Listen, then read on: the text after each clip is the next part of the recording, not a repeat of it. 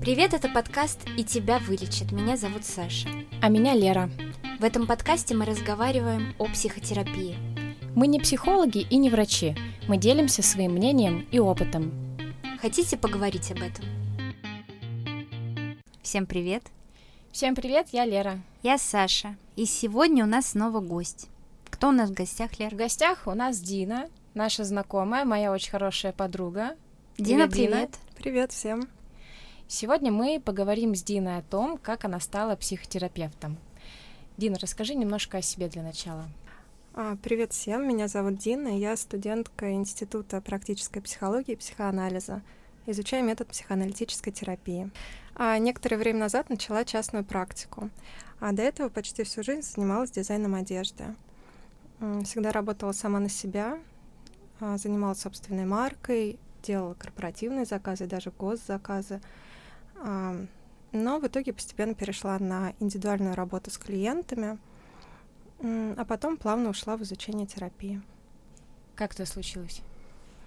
Ну, в работе дизайнера одежды я в какой-то момент поняла, что мне намного интереснее индивидуальная работа с людьми, изучение их запросов и мотивов при выборе одежды, а, желания, предпочтения.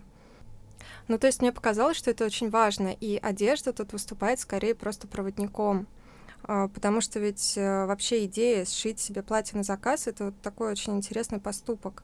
И тут важно понять, чем человек руководствуется, выбирая, выбирая этот метод, вместо того, mm-hmm. чтобы ну, просто пойти купить себе платье в магазине. А, что он чувствует, когда он обсуждает желаемый фасон, а как он выбирает ткань, на что может решиться. Например, кто-то хочет сам активно участвовать э, в этом процессе и выборе, а кто-то говорит, да, сделай мне что-нибудь, что-нибудь классное, хм, то, что ты решишь сама. И вообще ведь сам этот процесс, он носит какую-то, ну, такую небольшую интимность и отражает отношение человека э, со своим телом и вообще с самим собой.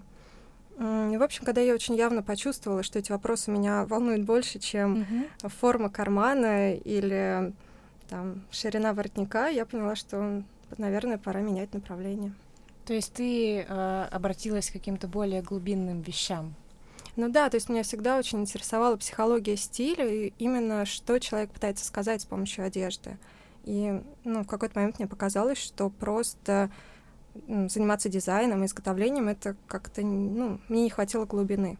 Слушай, это очень интересная связь, но я знаю, что ты сама э, ходишь на терапию. Угу. Это каким-то образом повлияло на твое решение, на твой выбор?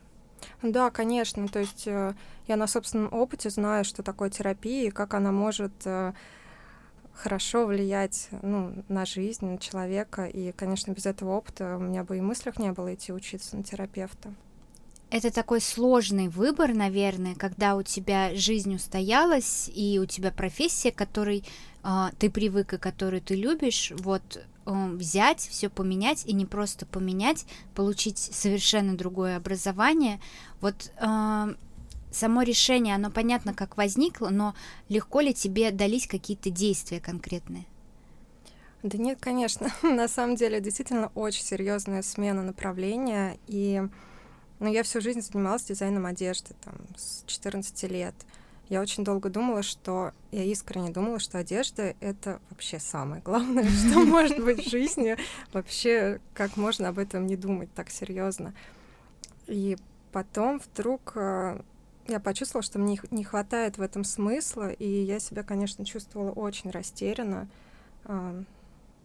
Не знаю, идея э, пойти учиться на терапевта, это было достаточно спонтанно, но очень много чего меня постепенно к этому привело. То есть это не было какое-то такое решение, ой, терапия это классно, быстренько я сейчас научусь mm-hmm. и все. Это такой довольно тяжелый путь. Блин, меня восхищают люди, которые берут и меняют свою жизнь кардинально. Да, берут да, я вот применяю это на себе, и мне сложно представить, чтобы я такое серьезное решение, ну, как приняла. Мне тоже. Я сижу тихонечко, никуда не вылажу. Не отсвечиваем. В своем болотце. А, я все-таки возвращаюсь назад к первоистокам и все хочу задать вопрос а, о том, как ты пришла в терапию, какой твой путь в терапии был, прежде чем ты начала сама а, заниматься консультированием. Ну, как приходит обычно в момент сильного кризиса. Мне тогда было 24 года, и я тогда очень у меня успешно шли дела с, с собственной маркой. Я сотрудничала с Европой очень активно, ездила в Берлин, там Ух представляла ты. свою коллекцию. Это очень... круто. Спасибо. очень все хорошо развивалось. И я тогда съездила на международную выставку одежды, ну, где представлены там со всего мира представляют сами себя марки. И увидела, какое количество вообще вещей производится, какое-то неподъемное, там, каждый месяц. И зачем это вообще все надо? И вот так постепенно как-то смысл начал теряться. И я оказалась в таком очень растерянном состоянии, потому что после такого высокого подъема я не понимала, зачем и что вообще мне нужно делать дальше. И как из этого выходить и обратилась к терапевту. Но это было не очень сложное решение, потому что у меня в семье не было какого-то табу на терапию, и у меня мама э, так успешно, так очень прошла терапию с хорошим результатом. Это так. очень важно, когда угу. есть кто-то, кто поддерживает, ну кто да, в... с кем можно обсудить что-то. Или кто в ближайшем окружении занимается терапией, у меня такого не было, и мне жаль, потому что если бы было, я бы, наверное, раньше пошла на терапию. Ну, действительно, если нету какого-то примера перед глазами, я вообще не представляю. То есть, э, когда у меня появился такой запрос, э, я знала, у кого спросить контакты uh-huh, терапевтов.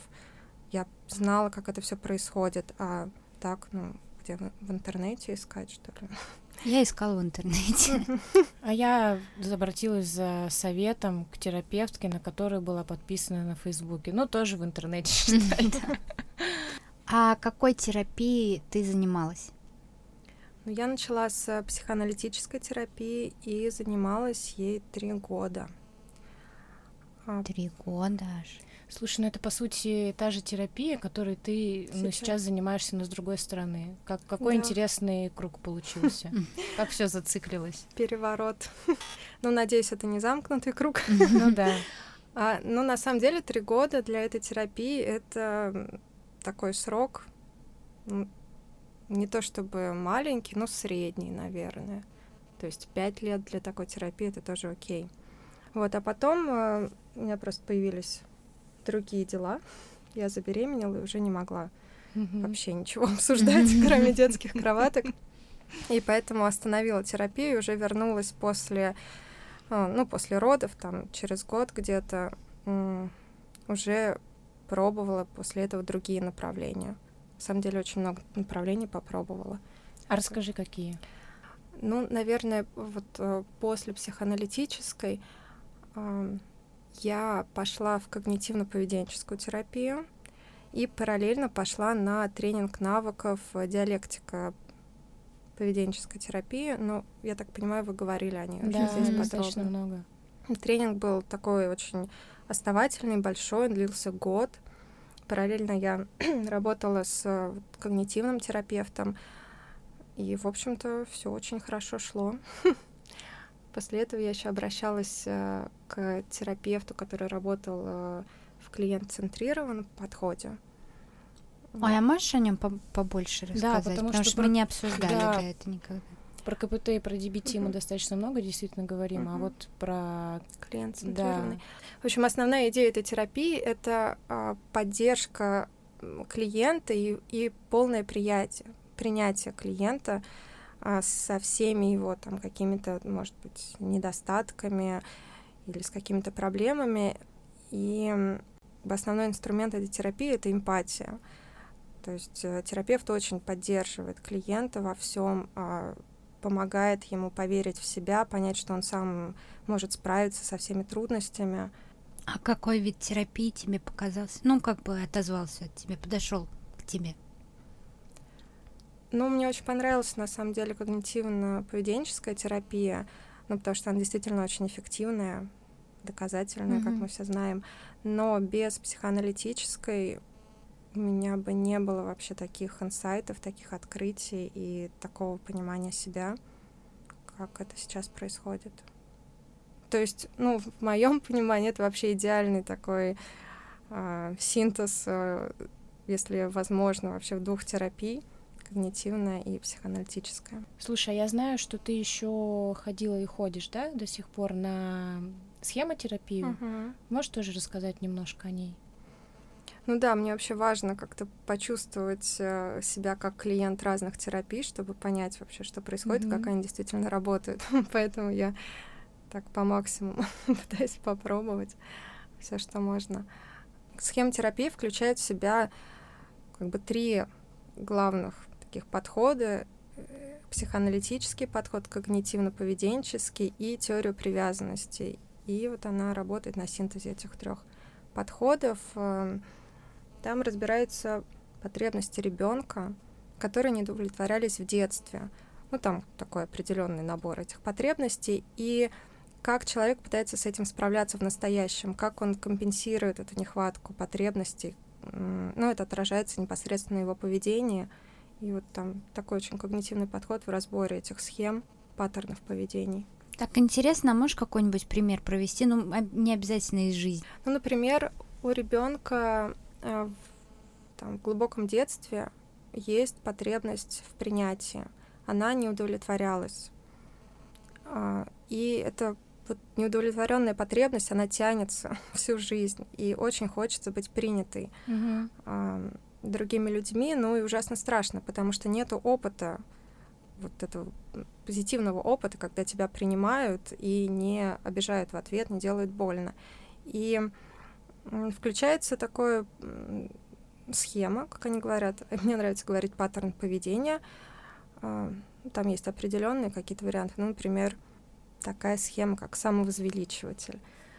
То есть человек э, очень боится э, быть отвергнутым, и поэтому сам отстраняется и, например, ведет себя надменно. Mm-hmm. Mm-hmm. И он не получает того, что он хочет, ну, а хочет он принятия, да, но он он чувствует себя в безопасности. Делает вид, что и не надо. Ну да, угу. на всякий случай Звучит знакомо.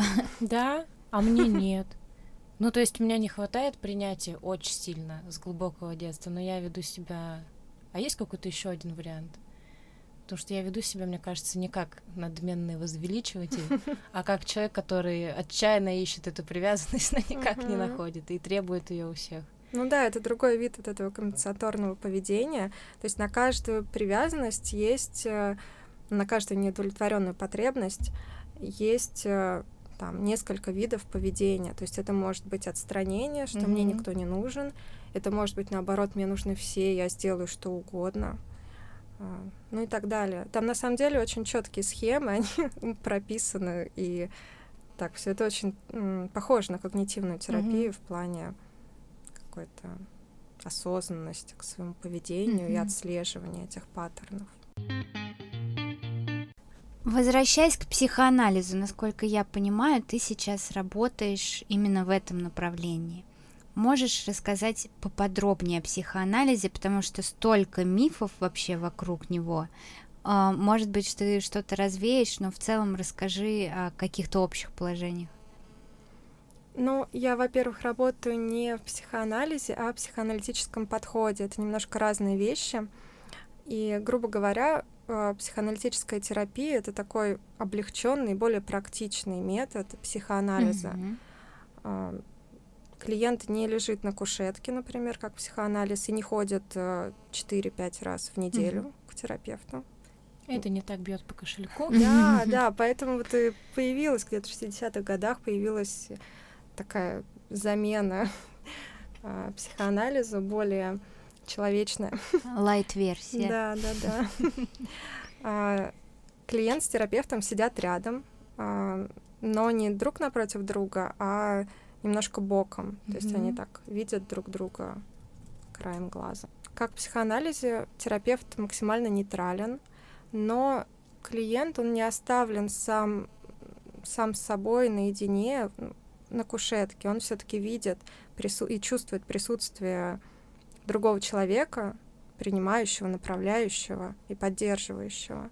И это, конечно, приводит к более быстрым результатам и ну, более таким, не таким болезненным, mm-hmm. как психоанализ. Mm-hmm. Вот. Кроме того, это помогает проецировать на терапевта какие-то свои чувства и эмоции и работать с этим переносом. А это, ну, как важно? Да, это очень важно. Ну, поэтому фигура терапевта, она нейтральная, максимально нейтральная. Он а, не там радуется при виде клиента, как в клиент-центрированной mm-hmm. терапии, о которой мы говорили, или он не наставляет его там, как в когнитивной терапии, когда это очень похоже на коучинг mm-hmm. часто. Он очень э, очень бережно вообще вмешивается в рассказ клиента и позволяет ему говорить о том, а что, о чем он хочет. То есть, если клиент пришел и говорит о бабочке за окном, это важно. То есть все вообще можно как бы подвергнуть анализу и обсудить. И мне это очень нравится на самом деле. А как сам анализ происходит? Ну, то есть понятно, что клиент приходит, он рассказывает о чем-то, и это очень важно. А сам анализ в чем заключается? Ну, главный инструмент психоаналитического терапевта это интерпретация. Угу. А, то есть он связывает какие-то события, чувства, которые сейчас происходят, с тем, что происходило в детстве. И как-то дает клиенту обратную связь, чтобы он тоже смог связать эти события и вообще понять, откуда истоки этих переживаний. А можно какой-нибудь пример вот с той же бабочкой? Что это могло бы быть? Вообще пример интерпретации а, Приходит клиент и начинает сходу говорить о том, как он злится на коллегу по работе, что она там, он хочет ей врезать, например. Так часто бывает. Конечно. Вот, например, э, когнитивный терапевт, он бы начал разбирать эту ситуацию, там, что сделать, чтобы не врезать, как это эффективнее все сделать. Э, там клиент-центрированный терапевт бы сказал, да, да, я вас понимаю, это вообще там, так сложно, да. А психоаналитический терапевт скорее это интерпретирует как злость на терапевта в данный момент. Потому что клиент не просто так пришел и начал рассказывать об этой злости. Ну, на кого-то другого, потому что это безопаснее. Может быть, он злится на терапевта за то, что ему приходится приходить каждую неделю сюда, он не может э, там, подвинуть время, как он хочет, или он недоволен э, ходом терапии. И вот это такое бессознательное, бессознательная проекция на какие-то другие вещи. Вообще, кстати, сеттинг — это очень важный, важный такой элемент э, психоаналитической терапии сеттинг — это время, место и деньги. Это всегда фиксированные вещи. Один и тот же кабинет, mm-hmm. одно и то же время и одна и та же стоимость. А почему это важно? Это важно, потому что, во-первых, это помогает понять, как э, клиент обходится со своими границами и с границами другого человека. Mm-hmm это вообще то, с чем клиенты в первую очередь начинают воевать. Потому что никому не нравится, что им нужно приходить все время mm-hmm. в одно время. Если они пропустили, они оплачивают этот сеанс. Если они опоздали, даже на 40 минут, сессия не будет продлена, она кончится в оговоренное время.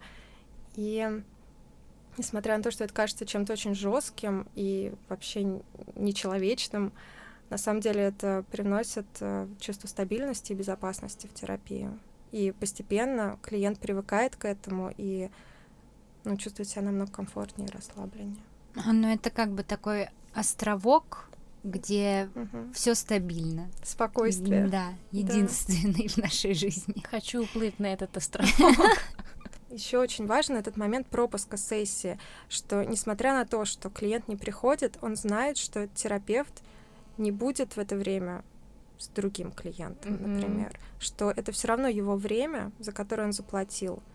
А вот вернусь снова, мне все очень очень любопытно, как происходит сессия и когда вот, допустим, интерпретация разгадана, да? Что дальше происходит? Что делать с этой интерпретацией? Или это как раз тот инсайт, который клиент получает, и дальше ну, особо нечего с ним делать? Ну как особо нечего с, с ним делать? Да, и действительно инсайт, который побуждает к дальнейшей рефлексии. А, вообще а, задача психоаналитической терапии — это проработка детской травмы.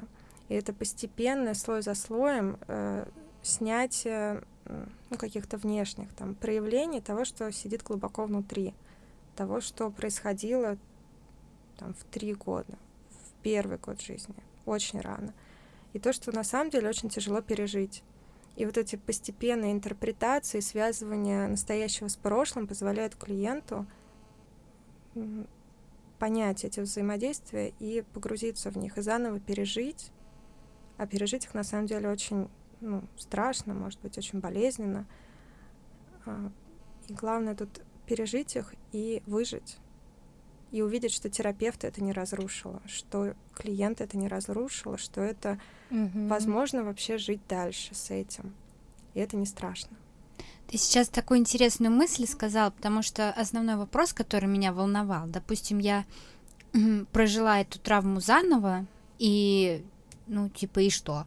Вот. Но сейчас я понимаю, что это из разряда как экспозиция к своему страху, mm-hmm. что ты пережил и выжил, mm-hmm. и ничего как бы катастрофического не произошло. И, наверное, вот это снимает, не знаю, какие-то тревоги, страхи, печали и так далее. Да, так и есть. Ну, сначала вообще происходит осознавание, что была травма, что это действительно было тяжело, и ты имеешь право чувствовать себя плохо. Mm-hmm. Не отрицать это, там, не говорить, да, все нормально, там, меня мама била, но всех бьют, ничего страшного. Это сделало меня сильнее. Ну, что да. там еще бывает ну, да. в этом списке? Там вообще много всего. Вот, какое-то позволение себе переживать нахождение рядом а, фигуры терапевта как какого-то стабильного контейнера, который принимает все твои переживания, который, как я уже сказала, не разрушается и помогает тебе. Это очень важно. Это как бы прохождение заново этого опыта, но с позитивным исходом. Контейнер — это как контейнирование, да. да, в теории привязанности, когда есть кто-то, в кого, грубо говоря, можно выплакаться. Да, ну терапевт это и есть такой угу. контейнер для всех эмоций клиента, который может выдержать что угодно и не нападать, не, ну, не разрушаться. А тяжело быть вообще таким контейнером? Ну, конечно, тяжело. Любым терапевтом, мне кажется, очень тяжело быть. Ну, очень сложная профессия, но очень важна личная терапия в этом деле без этого просто, просто никуда. И супервизия. Да, конечно.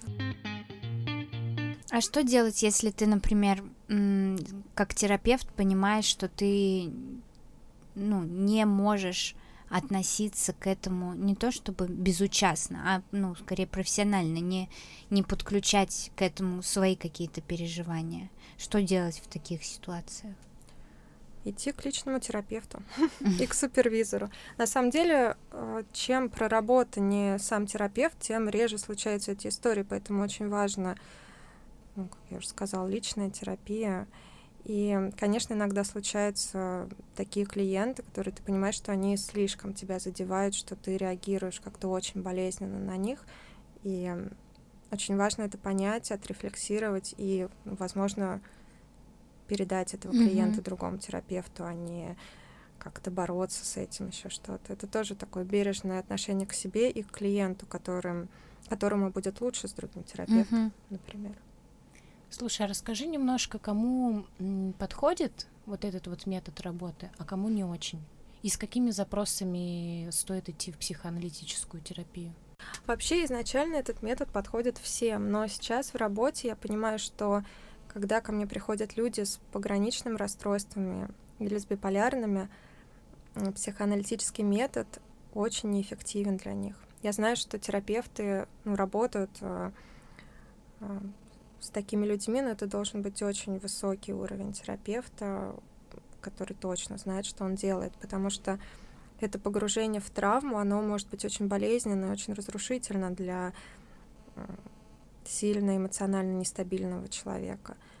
Поэтому, конечно, там когнитивная терапия, диалектика поведенческая будет намного, намного эффективнее работать. Я знаю, что ты сейчас закончила первую ступень, тебе предстоит еще две. Как проходит учеба? Насколько это сложно, наверное? На самом деле это действительно дико сложно с эмоциональной точки зрения. А, просто это еще особенность нашего института. Там очень много рефлексий, очень много практических тренингов. Я знаю, что это есть далеко не везде. И вообще это достаточно уникальная методика. То есть, например, каждую неделю у нас э, проходит тренинг навыков, где мы отрабатываем вообще каждую деталь э, в работе с клиентом, тренируемся, постоянно рефлексируем. Все там плачут все время. То есть там затрагивается настолько много каких-то внутренних э, триггеров, которые прорабатываются в процессе, но это, конечно, все очень эмоционально тяжело. То есть это дает сильный ресурс после, но во время можно в какой-то mm-hmm. агонии mm-hmm. оказаться. Но это такое становление терапевта, оно очень важное и очень эффективное, потому что я понимаю, что, ну и то, что мне говорили многие там, знакомые, когда они закончили первое высшее образование на психолога, или даже второе, они не знают, как работать с клиентами. Нас учат именно этому эмпатии, там, каким-то когнитивным откликом, интерпретациям, перефразированием. То есть там такой большой набор техник, который позволяет как-то наладить связь с клиентом и показать ему, что ты рядом, что ты его понимаешь и не осудишь, что он может э, раскрыться. Мне кажется, очень важно, что вы еще бываете на стороне клиента угу. в, во время обучения, потому что, мне кажется, без этого ну, невозможно ну, прочувствовать, как себя ведет, что чувствует клиент.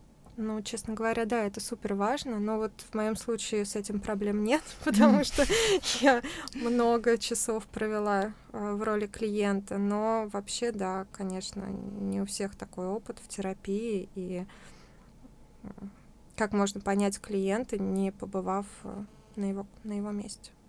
А у меня такой вопрос. Не знаю, может быть, он глупый, но я все равно задам его. Мы тебя не будем осуждать. Спасибо. А, вот когда только начинаешь а, погружаться в эту тему с профессиональной стороны, не было ли у тебя искушения, что ли, начать ставить диагнозы всем подряд а, разбирать ситуации, когда не просили и так далее? Ну, ты знаешь, на самом деле, первое, чему нас учат или пытаются научить, это не ставить диагнозы и не быть категоричным и не оценивать что-то в рамках нормально или ненормально. Очень интересно действительно какие-то взаимосвязи искать.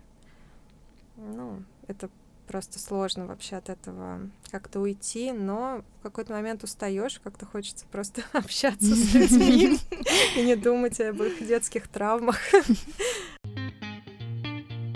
Вот ты закончила первую ступень. Какие экзамены были? ЕГЭ? ЕГЭ при вступлении.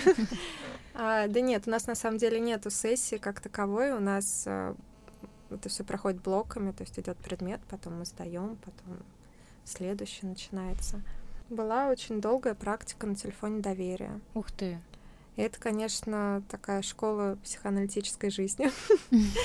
После этого, в принципе, не страшно ничего, потому что звонят люди в очень сильном аффекте, то есть когда э, ты принимаешь очно, к тебе, ну, скорее всего, mm-hmm. не приходят в таком состоянии звонят в, каком, в какой-то очень кризисной ситуации, и у тебя есть час, чтобы как-то с этим поработать.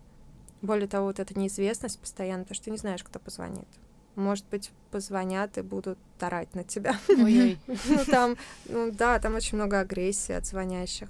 Э, может быть, будут звонить и плакать все время. Или, может быть, ты вообще не поймешь, что происходит. Ну, то есть есть такой страх все время. Ну, в напря- напряжении, да? Что же ждет? Да, конечно. То есть, когда звонок раздается, думаешь, что же это будет сейчас? Ну, на самом деле, это все поначалу, потом уже привыкаешь, и все нормально, но как практика это очень-очень крутая вещь. А что делать вот с людьми, которые звонят в кризисной ситуации? Как с ними работать? Потому что, мне кажется, я бы сама ушла в эффект и не знала бы, что делать и что говорить.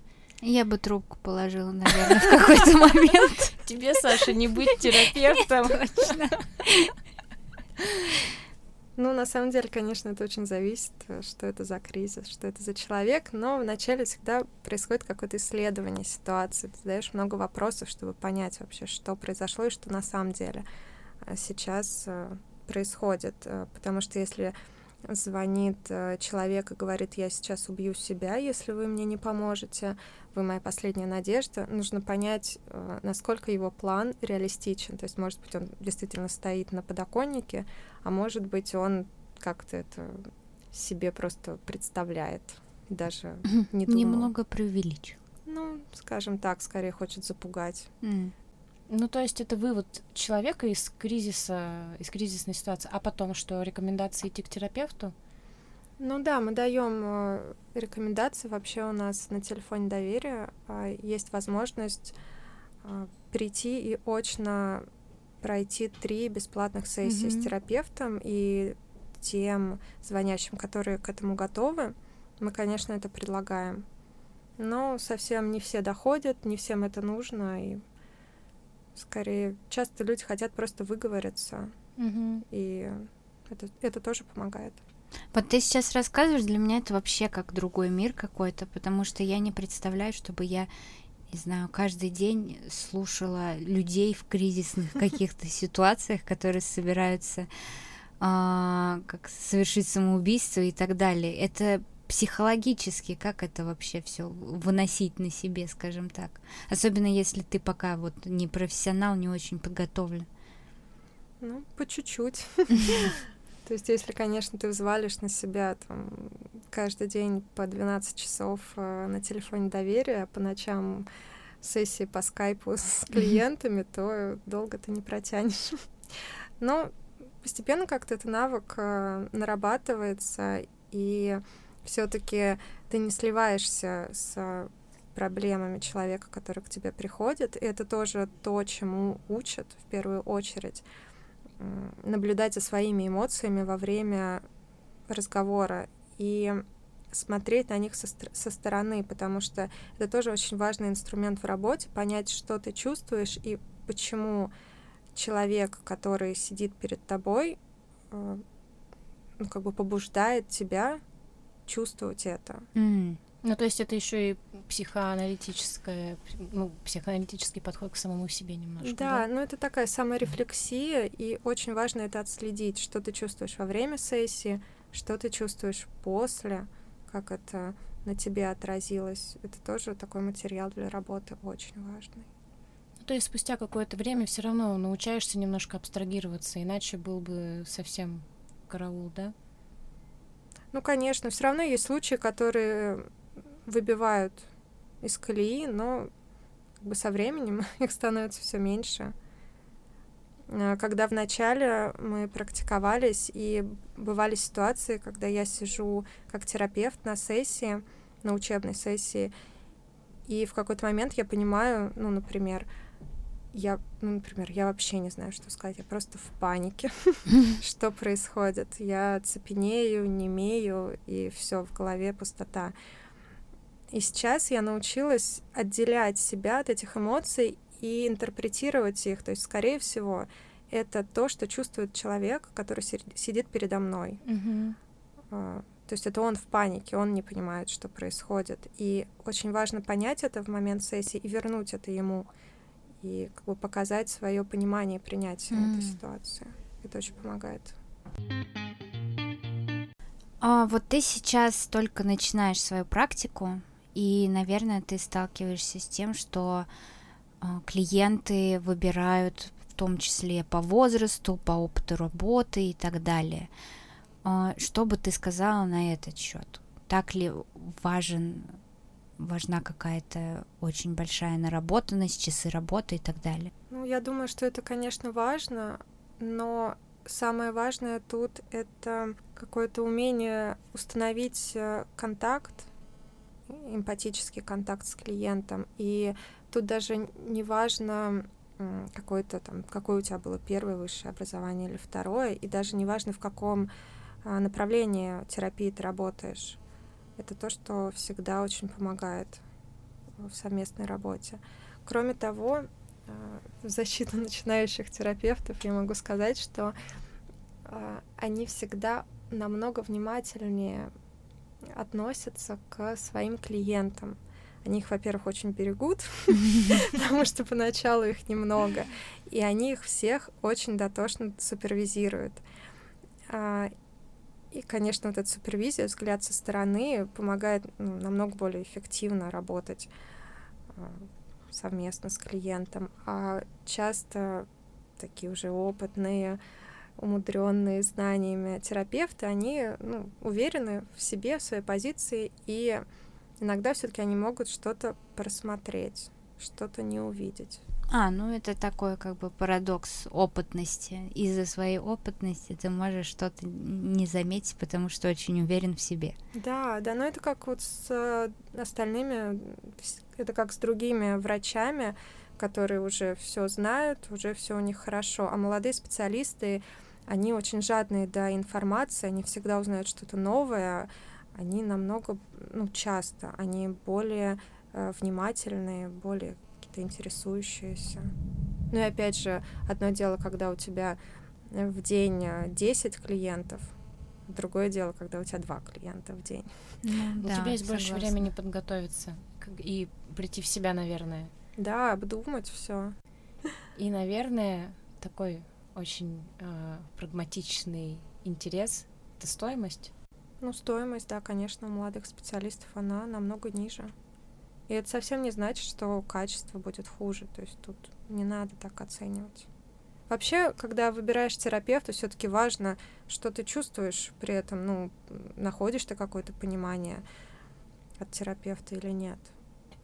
Тут, ну, не всегда возраст играет роль. Да, я согласна. Это основное вообще, есть ли у тебя какой-то коннект, да. да, с твоим терапевтом да, или нет, это очень важно. Ну, я да, тоже всегда возраст был как-то не очень важен, да и количество лет практики на самом деле угу. тоже оно не всегда о чем-то говорит. Ну что ж, спасибо за интересную беседу. Спасибо. Большое тебе спасибо. Мы тебе желаем, чтобы ты стала взрослым опытным терапевтом. Много клиентов, ну и хватит и... мне. Ну и хватит.